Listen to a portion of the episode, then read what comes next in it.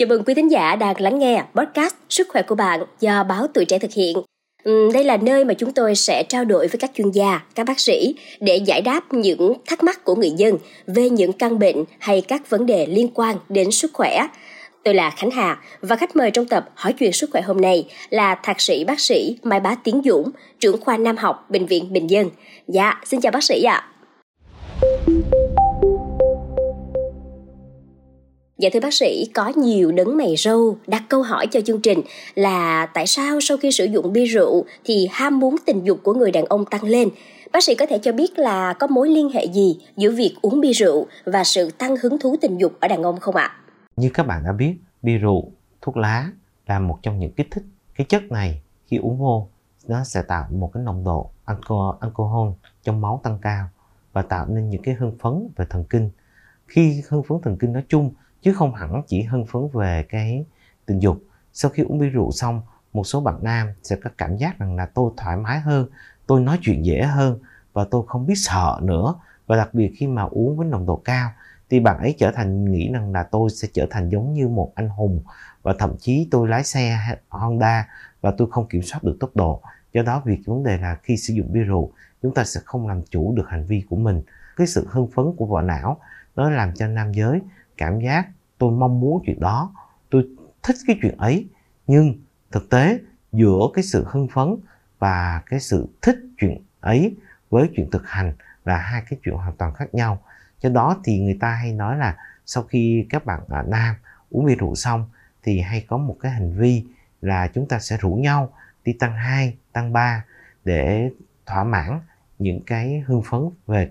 của mình. Khi mà khi thỏa mãn xong thì ngày hôm sau thì bệnh nhân sau khi uh, hết nồng độ cồn trong máu thì người bệnh nhân nam bắt đầu hoảng ra đêm qua tôi đã làm gì sai? Đó là cái hệ quả mà chúng ta để lại.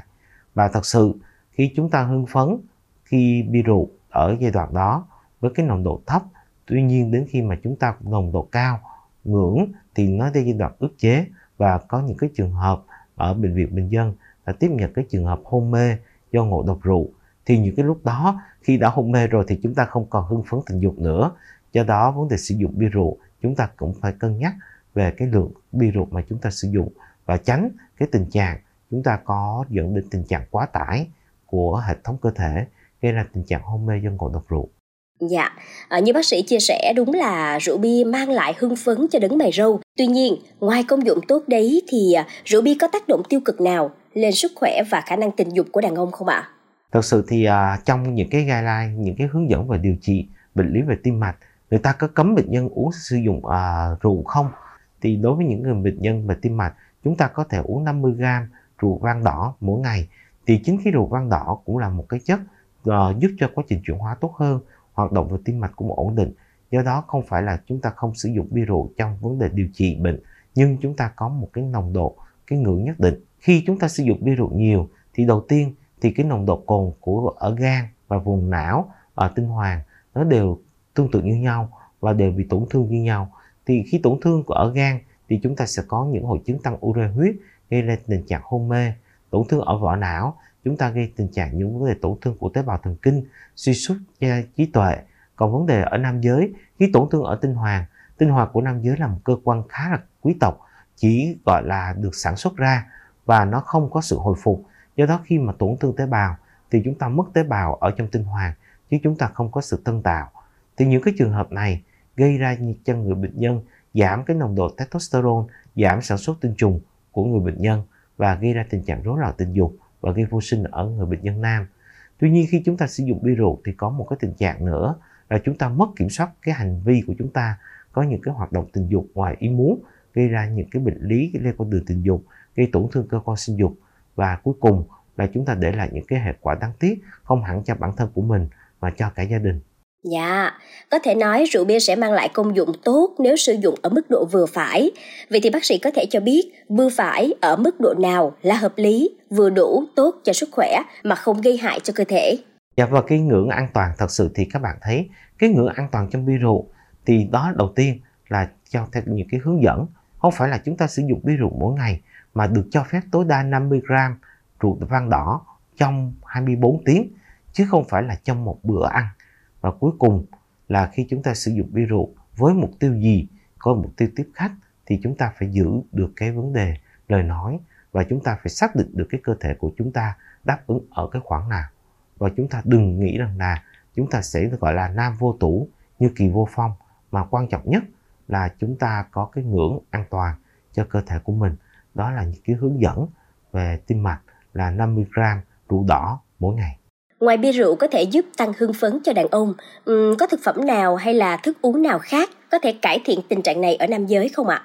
Về cái hưng phấn tình dục của nam giới thì có rất nhiều cái ờ, phương thức. Ví dụ chúng ta cái vấn đề tập thể dục, chính cái tập thể dục chúng ta tạo ra cái endomorphin, tạo ra một cái hưng phấn và chúng ta sức khỏe tốt hơn, đồng thời chuyển hóa mạch máu tốt hơn. Mạch máu nó không có tình trạng bị sơ hóa, không bị giòn và lưu lượng mạch lưu thông mạch máu tốt hơn cũng là một trong những biện pháp tạo ra những cái endomorphin là cái quan trọng nhất đối với nam giới. Cái thứ hai là chế độ ăn. Chế độ ăn không hẳn là chúng ta sẽ ăn những cái món như là tay gấu, gọi là mật gấu, rồi ăn thêm uh,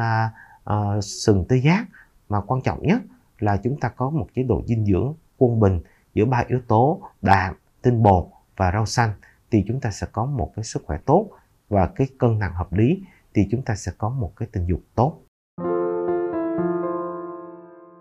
Vâng ạ, à, rất cảm ơn những chia sẻ vừa rồi của bác sĩ. À, thưa quý vị, mặc dù chúng ta luôn được khuyến cáo về tác hại của rượu bia, nhưng mà không thể phủ nhận rằng thành phần kích thích trong bia rượu có thể giúp ta thả lỏng và mở lòng hơn trong các khía cạnh tình dục. Tuy nhiên chúng ta cũng cần nhớ rằng không nên quá phụ thuộc vào rượu bia để thỏa mãn ham muốn tình dục, bởi vì việc này theo thời gian có thể gây ra những hậu quả nghiêm trọng như là rối loạn cương dương và nhiều bệnh lý khác.